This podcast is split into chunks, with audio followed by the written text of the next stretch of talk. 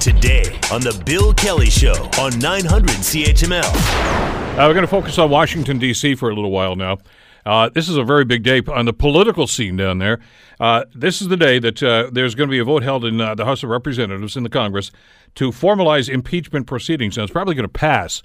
And uh, with that passage of, of this legislation, uh, they will move into the next phase, uh, which is, uh, well, we're told going to be public hearings, and there are many, many other implications. Joining us to talk about this is Elliot Tepper, Emeritus Professor of Political Science at uh, Carleton University. We are all riveted right now on the minutiae of the case, the details. There was a phone call.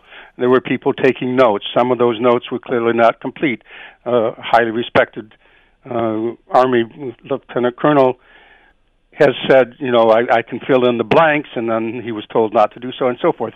I'm following all of that with interest, but standing back from it, what that means is even if the Democrats can put together, uh, which seems eminently doable, uh, proof, evidence that the president did commit this as an offense, is it the uh, is it convictable in the Senate?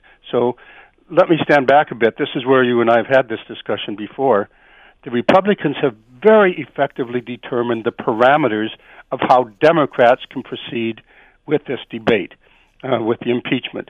Uh, they have said all along, uh, very skillfully, you lost on Mueller. You can't go back. Don't look at Mueller. You're just trying to re uh, relitigate the ele- uh, election. And by the way, that's going to come back as a primary um, primary charge now against the Democrats as this goes forward. Oh, sure. Republicans are going to harp on that. But you can't go back, so the Democrats obediently say, fine, we're not going to go back and look at any of the issues that have, were raised by Mueller and outside of Mueller on money laundering and and uh, basically economic malfeasance. None of that. All we're going to focus on is correctly that the constitutional uh, obligations of the president have been violated by using it for his own personal gain. That's the charge. That sharply circumscribes the, the kinds of issues that are being discussed, which in turn are the kinds of issues that might possibly uh, have more resonance than this one does. Rudy Giuliani wanders around Ukraine. Well, so what, kind of thing. Uh, this doesn't touch Americans uh, at the core. So the Republicans have set the terms.